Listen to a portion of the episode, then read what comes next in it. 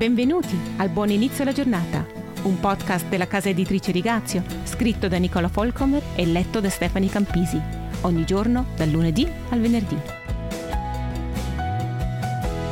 Quando è il momento di dire basta?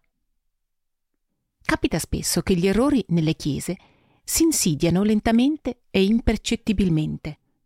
Una volta la figlia di un pastore ha deciso di andare a vivere con il suo ragazzo. Suo padre temendo di dire qualcosa contro di lei, ha chiuso un occhio e ha aiutato nel trasloco. Ben presto anche l'amica della figlia si è trasferita dal fidanzato. In breve tempo la nuova tendenza delle coppie non sposate aveva preso piede e anche se non era considerata buona, veniva comunque tollerata. Non ci si può aspettare l'astinenza sessuale dai giovani d'oggi. Una coppia di amici che aveva servito donato e partecipato a questa chiesa per anni, si trovava in un vero dilemma.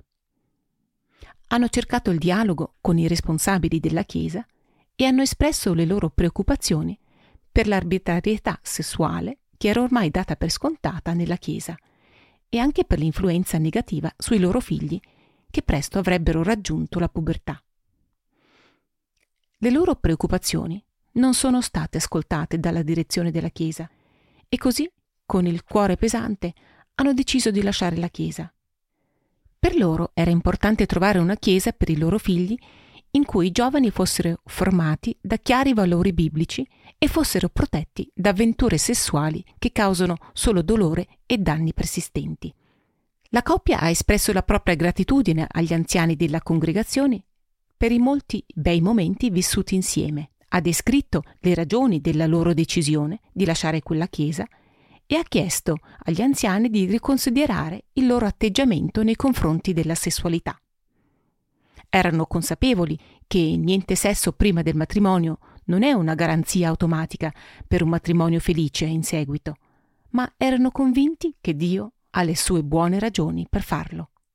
Non hanno scatenato una ribellione nella congregazione non hanno causato disordini o litigi. Si sono semplicemente ritirati. Cambiare qualcosa dalla base di una chiesa, passando per la leadership, è difficile.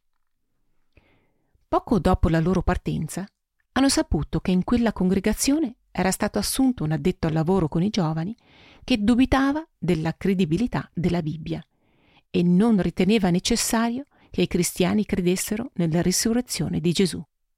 Le chiese che scendono a compromessi su un punto cruciale di solito ne fanno altri, perdendo proprio quei membri della Chiesa che potrebbero dare il buon esempio.